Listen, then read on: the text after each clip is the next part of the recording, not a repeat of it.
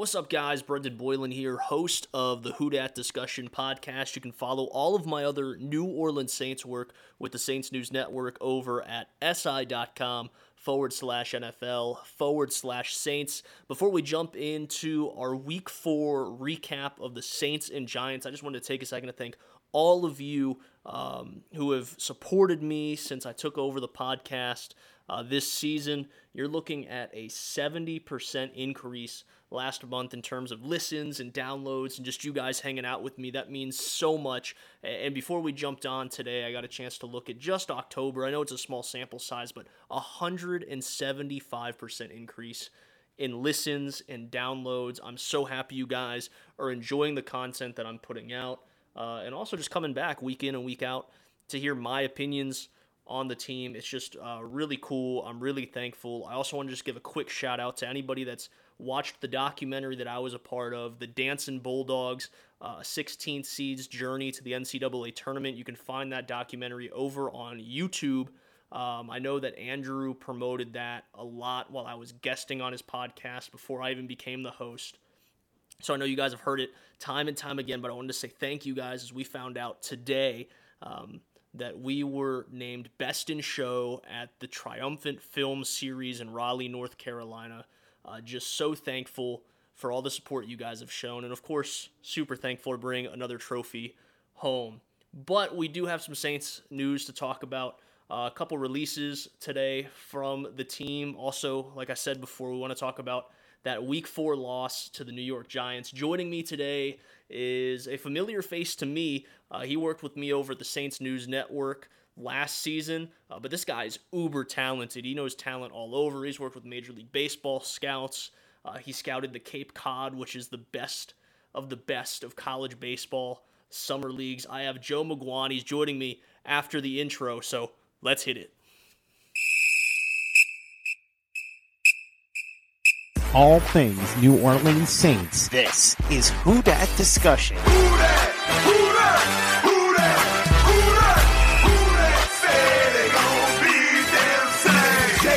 powered by Overtime Media. All right, guys, hey, as Brandon. I said, Joe McGuan joining us here today. What's up, Joe? I know the weather out there in California has got to be gorgeous, man. I know for you, you just spent the summer out in Massachusetts looking at a ton of college baseball players, a lot of guys that end up getting drafted. So uh, I know you're ready to turn your focus back to football uh, a little bit. But tell us about the Cali weather. Tell us about what you were able to do over the summer in the Cape Cod and, and just kind of introduce yourself to all the people that don't already have the privilege of knowing you. Sounds good. First and foremost, thanks, Brendan. I appreciate you having me on. Always a pleasure to talk Saints football and get to chat with you. It's always a fun time. Uh, but for the most part, 75 out here in uh, Los Angeles, California. Can't uh, can't hit on the weather today. It's a beautiful day, not too hot, not too cold. Um, I can't even tell if we're getting into winter yet. To be honest, uh, we're still having 90 degrees random days. But besides that, can never hate on the California weather. But yeah, man, you're right. Um, I was out uh, in Cape Cod, Massachusetts, working with the Cape Cod Baseball League as one of the team's um, scout liaison. I got to meet a lot of great people. Got to lead them. Got to meet a lot of great scouts um, with from all different Major League Baseball organizations. Um, got to learn the ins and outs of scouting talent um, on a 2080 scale basis. Uh, learned a lot, man. It was a great experience. Um, you know, got to talk a lot of baseball and watch a lot of baseball all summer. You know, it uh, was a fun time, and I'm grateful for the experience. Like I said, guys, Joe just has an eye for talent. He was so good when I, he was working with me over at Saints News. Obviously, I know he's going to be doing some big things. Definitely watch for his name uh, as he rises through um, some of the top tier scouts in baseball. I know that's the hope. Uh, but, Joe, let's talk some New Orleans Saints. Let's talk week four. Uh, I feel like New Orleans Saints fans have seen a different Saints team every week. Obviously, week one there wasn't a whole lot to complain about in week one. You go and you blow out a team that a lot of people expected to be uh, contenders in the NFC, contenders for the Super Bowl, certainly uh, contenders to win the NFC North yet again. Uh, you go and you play nearly flawless football on both sides. Then you go and you lay an egg in my backyard in Charlotte, uh, losing to the Panthers in what was the worst offensive performance in the Sean Payton era in terms of yardage. You go out and you win uh, not a pretty game up in New England and Foxborough, but listen, even without Tom Brady, Foxborough is a difficult place to play. Saints defense was on point, um, collecting three interceptions, one ran back for a touchdown, and the offense did just enough, right? And then you get to last week where uh, I, I let's just quote my own article from earlier today about last week's game, and this is what I said. Uh, headed into week four, New Orleans' defense was viewed as the strongest unit of the team, which is much different than normal in Sean Payton's 16 year tenure as head coach. In two victories, the Saints defense proved that the team could rely on them to make plays and keep them in the game. However, in two losses, it has shown that they cannot do it alone and they need the offense to score. Sunday's in Sunday's case, it was they need to close out games. Fans need to be honest with themselves. There is no reason New Orleans should have dropped Sunday's contest, and though the defense allowed multiple big plays and could not find a stop late in the fourth, it still is one of the better defenses in football. The bigger concern is the offense that was unable to capitalize despite spending majority of the game in the opponent's half of the field. Joe, that was my takeaway, one of my three takeaways from Sunday's action. Um, obviously, in this case, I'm a little bit more disappointed in the offensive showing and maybe have a little bit more um, sympathy for the defense. How did you see Sunday uh, from your seat, from your point of view? Yeah, so when it comes to Saints football, you really never know what you're going to get, um, and especially in these times. But Sunday for me, uh, honestly, you know, um, slow start to the offense.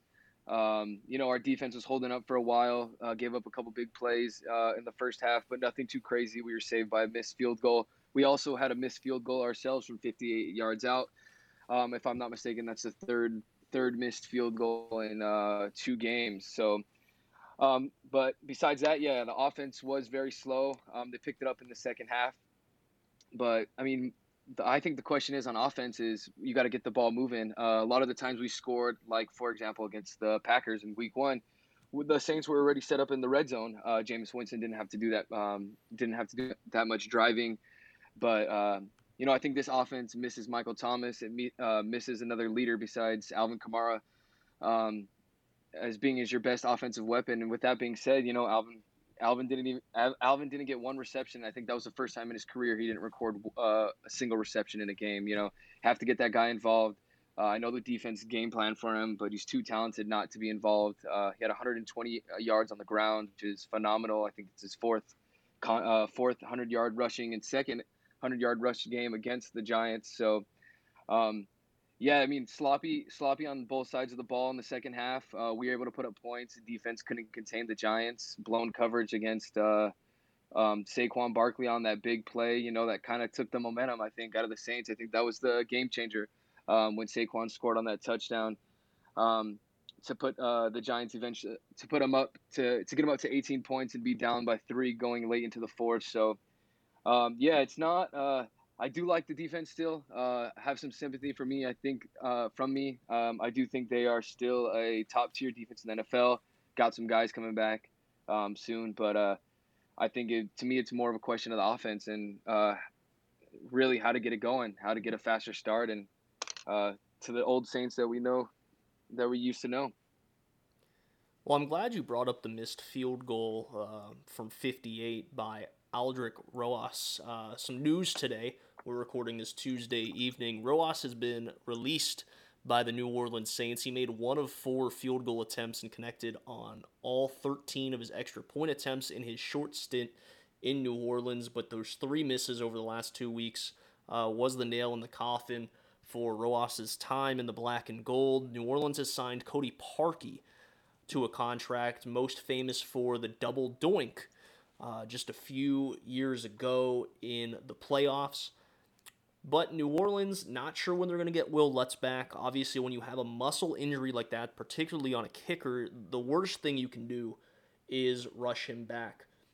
But Joe, to your points about the offense, I'm I'm in agreement. I think the the one thing I took away from Alvin Kamara's performance. As you mentioned, the first time in his career he didn't record a, um, a target in a game. The one thing I take away from that is, and you you alluded to it, it's defenses are able to hone in on Alvin Kamara because he's the best player on the offensive side of the football for the New Orleans Saints and is one of the top running backs in the league. Uh, as of today, sixth in the NFL in rushing yards, which is something you don't typically see from Alvin Kamara because, well, those reception numbers are typically a lot higher. He only has 10 receptions on the year. Uh, at this point, but I think a lot of it falls back on the play calling. Uh, obviously, in the Giants game, there's a little asterisk there because Tony Jones Jr. gets knocked out, he gets carted off. We expect him to be out for um, a long period of time and the New Orleans Saints didn't really carry a third running back. They had Dwayne Washington Jr., but he's really on the team because of his value on special teams. And you have Ty Montgomery, who I just feel bad for at this point because he, is he a running back? Is he a receiver? I thought this offseason that he finally was able to fully transition back into wide receiver, but now he's getting snaps as a running back because of this and that. And I know a lot of the Who Dat Nation has uh, has called for the Saints to hit up Houston and try to make a move to bring Mark Ingram back. I think a lot of people would be totally okay with that. At this point, I just don't think that's going to happen. So there is a little asterisk because you really had to rely on Kamara to run the football, and the Saints certainly did rely on Taysom Hill to run the football um, in the game as well. But you have to find ways to get the guy the football. You know, I talked about it with Bob Rose on the pregame show with Saints News Network on Sunday morning was the Giants were without their best linebacker, Blake Martinez, who was injured in the previous game. He's going to miss the remainder of the season. What I said was he's the most underrated tackling linebacker in all the football, and he had enough uh, speed and, and uh, certainly momentum to not keep up with Alvin Kamara, but maybe contain him a little bit. And the Saints weren't able to take advantage of any opportunity that Kamara had isolated on a linebacker or a safety, which we were so used to seeing – um, with Drew Brees at the helm, and that's not a knock on Jameis Winston as well. I think Jameis Winston personally, from start to finish, probably had his best game as a Saint. I know that's crazy to say considering he had five touchdowns and no interceptions in week one, but I think from start to finish, Jameis had his best game as a Saint. And you have to also include, in the moment that I felt really changed the complexion of the game, it was these two plays um, that happened back to back. The touchdown that was called back, Jameis Winston to Kenny Stills for over 50 yards, called back because of an Adam Trautman holding call. I mean, you you could see there some of the things we saw in the preseason that made analysts and Saints fans go, "Wow, maybe this is what was missing."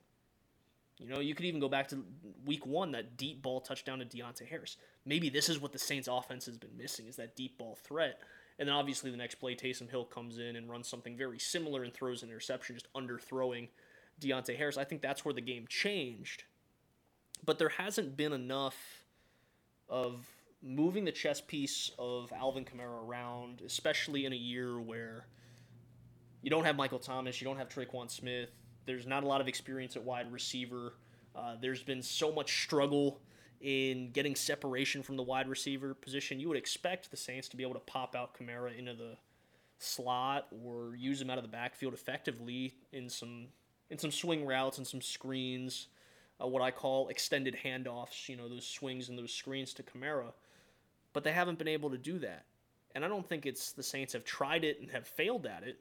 And certainly with no targets in the last game, it shows that it's not that the Saints tried it and failed it.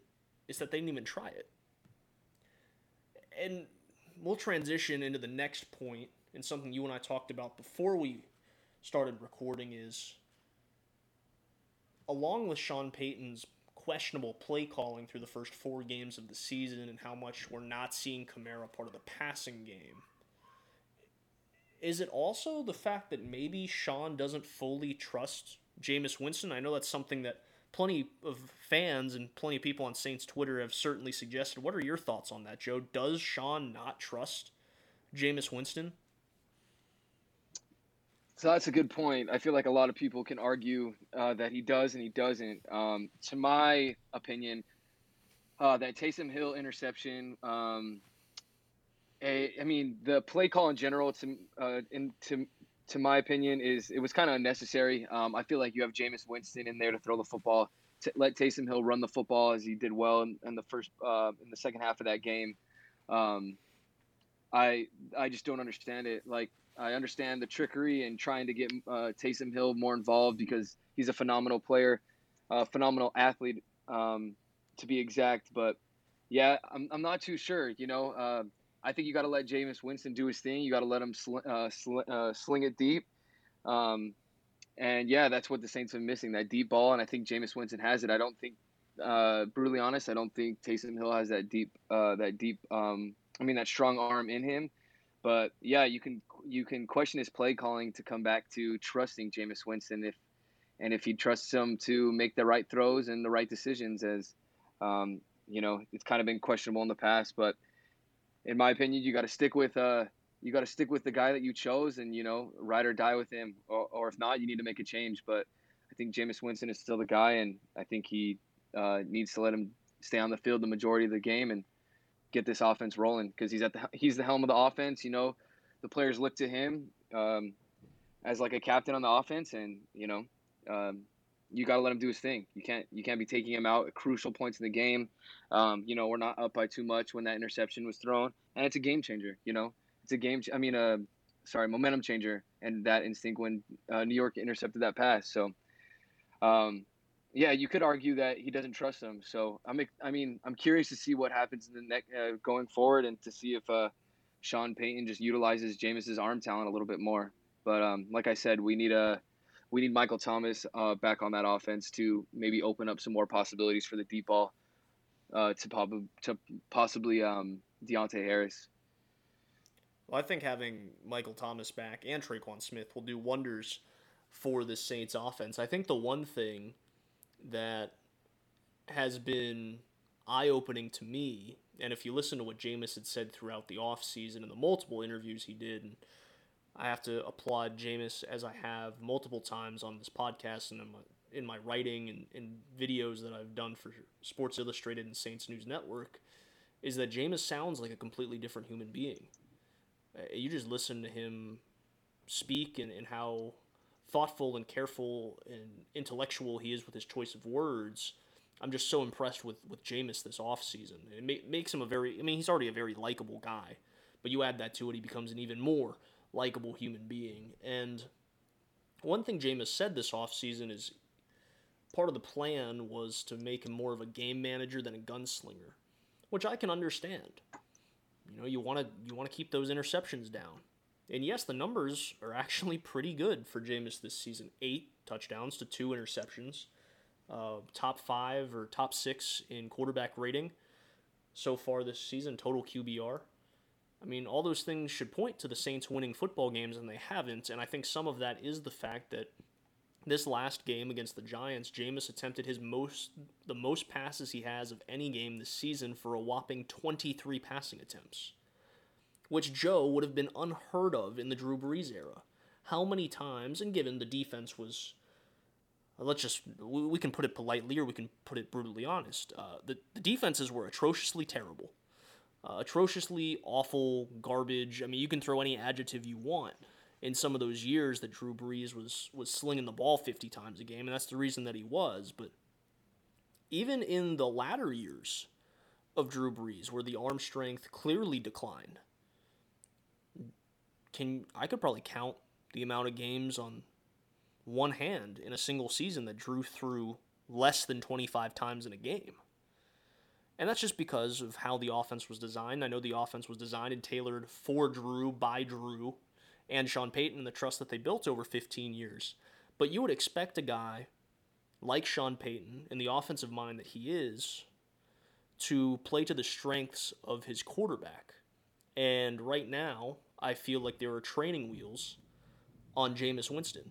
And yes, it's going to help tremendously to have Tre'Quan and Michael Thomas back.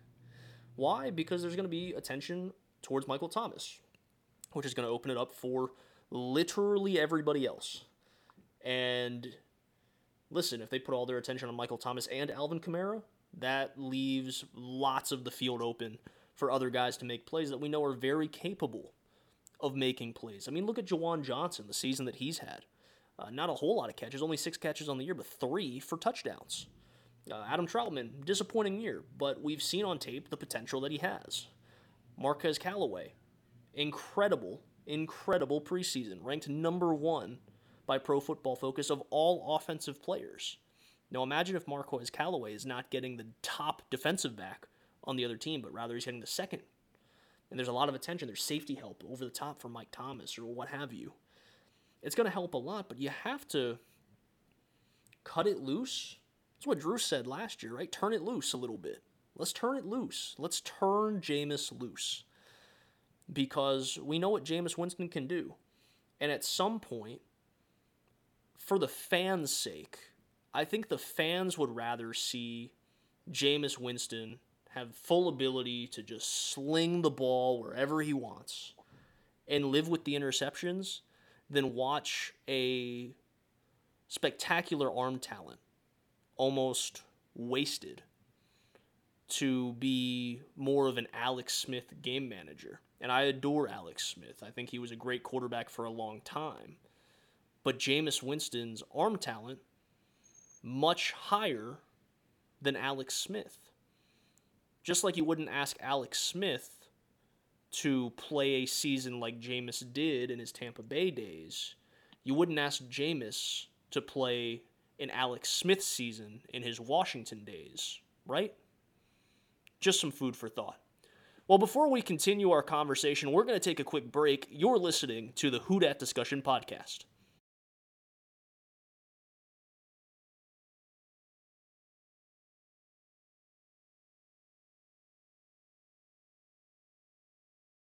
Well, Joe, we have about 10 minutes left to talk about the New Orleans Saints and their loss to the Giants. I think there's a lot of frustration for a lot of fans. Uh, the one thing I'll ask you, though, is we both said we had a little bit of sympathy towards the defense in this last game, especially in a game where the Giants just possessed the ball a lot down the stretch. They hit on some big plays. You, you mentioned the busted coverage on the Saquon Barkley touchdown and they gave up over 400 passing yards. A lot of people would say it's pretty pretty hard to be sympathetic on a defense that allowed all that to happen. But I'm sympathetic because the offense wasn't able to finish drives. So for the people that are worried about the defense, I said in my article, in my three takeaways article over on si.com forward slash NFL forward slash Saints, and you can read that whole thing if you want to. I said in there that the Saints still have potentially a top five defense in the NFL. What would you say to fans that question uh, the Saints defense, and do you question the Saints defense after four weeks? So I do not question the Saints defense after four weeks. First of all, it's only four weeks. Uh, we're dealing with some injuries, but you got to look at the bright side of this. Uh, the bright side of it, um, you have the chance to get Ken Crawley back, Kwon Alexander, who was phenomenal in Week One, and you get Marcus Davenport, who also had a huge impact in Week One. And you know, some of those, you know, let, let's say we had those guys uh, week four against New York. Um, you know, you get more uh, quarterback pressures, which may which might not result into those big deep uh, big deep plays, you know, or the blown coverage.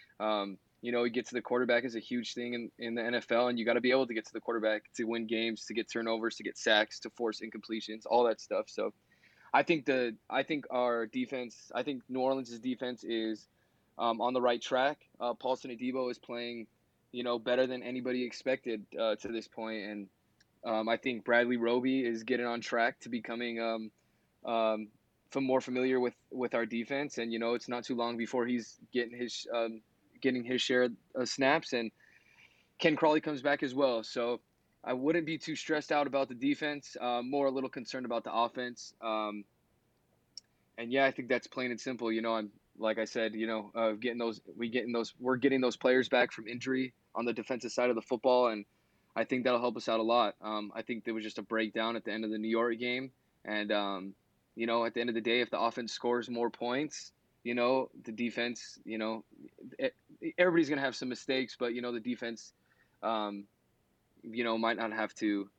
How much? How do I say this? Uh, you know, that we can afford. You know, we would have scored more than 21 points, so the defense let up um, um, those last two touchdowns in the game, especially in overtime.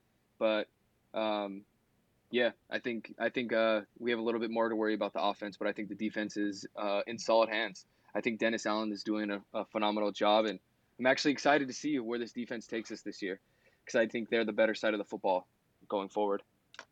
Well, like I said, something a little different than the last 15 years um, under Sean Payton. You're used to saying, well, the offense is clearly the strong side of the football. The Saints' defense ranks towards the top of the league in the top five of the league in, in most defensive categories, but maybe the biggest concern, Joe, is that the New Orleans Saints are dead last in sack rate this season. A lot of people disappointed in the play of Cameron Jordan. I've backed him so far this season, saying, look at the hurries, look at the double teams he deals with, look at everything that he deals with, look at how good he is against the run. Uh, but people's patience are becoming very thin of what looks to be a declining Cameron Jordan. I still think he's a vital piece of this New Orleans Saints team, uh, despite the sack numbers not being there this year. And frankly, last year as well, he only had six sacks. What's your opinion? What do you think so far on Cameron Jordan? Are you with the side that are saying, hey, well, let's look at all the good things he does? Or are you on that side of like, Cam's declining rapidly and this is becoming a problem? to point out what you said, you know, looking at the double teams, the hurries, and he's good against the run. You know, those are all positives, but there is, you know, something that has to be addressed with the sack rate, and um, he has to get to the quarterback better. Um, you know, he's a strong defender. He's been a top. He's been New Orleans' top uh, defensive end for the last how however many years, and uh, you know, he can provide a lot to the defense. So I'm not ready to jump on ship saying that he is declining, but um, I'm a little curious into why he, you know, hasn't been producing this season and uh, sort of last season. But, um, you know, I guess he's going to be a name that we're going to be watching all season to see, you know, if he can, uh, you know, keep it up uh, like he did in the recent years, you know, being New Orleans' top defender. But um, hopefully we get some help from Peyton Turner on the other side as well as Marcus Davenport. So um, maybe when our defense and and we get David Onyemata back um, sooner than later. So hopefully uh, he can help with the defensive line as well, and maybe Cam Jordan will start producing more sacks. But as of right now, I'm not too sold on Cam uh, Cam declining. So, like I said, it's something we have to watch throughout the season, and I'm with you. Um, I'm, I got his back, and I think he's gonna continue to do great things, and I, you know, I hope we're right about that. But yeah.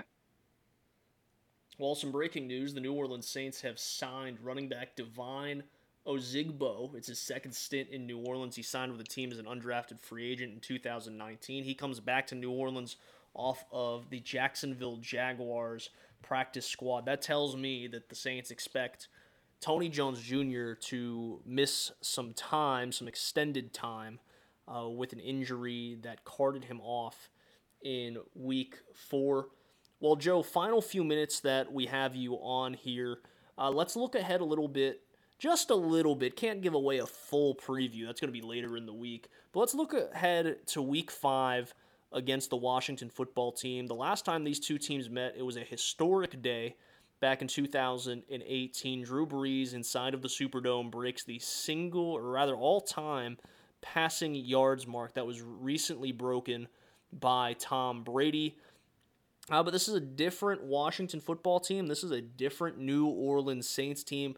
Give me three quick things that the Saints need to do uh, in Week Five to come out victorious and head into the bye week at three and two. Let's see. Quick three things. Um, play well against the run. Don't let um, you know defend um, uh, Antonio Gibson in the pass game and in the run game because he's very versatile. Um, he can be good in open field, so defend him well. Um, offense needs to get rolling. Uh, we need to take advantage of New Orleans needs to take advantage of the injuries to both sides of the football line. You know, getting those quarterback hurries and uh, you know make you know make Terry McLaurin force the ball. I mean, sorry, Taylor Heinicke force the ball to Terry McLaurin, and maybe we can come out uh, with some turnovers on that um, on the def- on the defensive side of the ball. But I think the injuries are going to be a key thing to look for this uh, this coming week. Um, New Orleans has some players returning, and Washington has some players actually going um, out to injury. So it'll be interesting to see. It'll be an interesting matchup, but I do think the key is to defend Antonio Gibson and Terry McLaurin well, and our offense needs to get it going. Yeah, some big injuries for the Washington football team, including starters on the offensive line, starters to the secondary, um, and some injuries that will keep those guys out for potentially the remainder of the season. I'm with you on some of those things. I think the biggest thing is Heinicke is, uh, first off, a great story. A guy that came from the XFL, obviously had that tremendous playoff game against Tampa Bay last season, nearly leading Washington to a victory. And I mean, he's dangerous with his arm, he's dangerous with his legs. I think the Saints are going to have their hands full, but like you said, you got to take advantage, especially when a team is missing multiple starters on both sides of the football. Well, Joe, before we let you go, I mentioned that you do a whole lot, uh, whether it's Saints News Network, whether you're scouting Major League Baseball. I know you're excited for uh, some of these playoff games coming up uh, across Major League Baseball. So I got to get a prediction from you. Uh, who are your World Series teams? And then after that, how can everybody follow you on the World Wide Web? That's a that's a good question. Um, I'm not sure, but you know, uh, if I had to make a choice right now, um, I would say the Tampa Bay Rays will be will be representing the um, the American League, and I'm gonna have to go with the San Francisco Giants re- representing the um, the National League. Um, and if you want a sleeper, if you want a, a sleeper pick in there, I would uh, say the Chicago White Sox. I do think they have the talent to take it all the way. Um, but there's a lot of good teams uh, in this in this postseason. So it's going to be a fun time to uh, it's going to be a fun thing to watch, and um, we'll see how it plays out. Um, if you guys like to follow me um, on Twitter, uh, my Twitter handle is there goes Joe with two e's at the end of Joe. Um, you can follow me there. Post random Saints updates, retweet uh, a lot of Saints news, and um, if you ever ever interested in some baseball stuff, uh, I talk of baseball there as well. So it would be awesome if you guys can give me a follow there. But before we do go, I just wanted to give Brendan a congratulations on uh, the Danton Bulldogs winning another um, another awards. Huge accomplishment for him and his team, and uh, it's only up from here.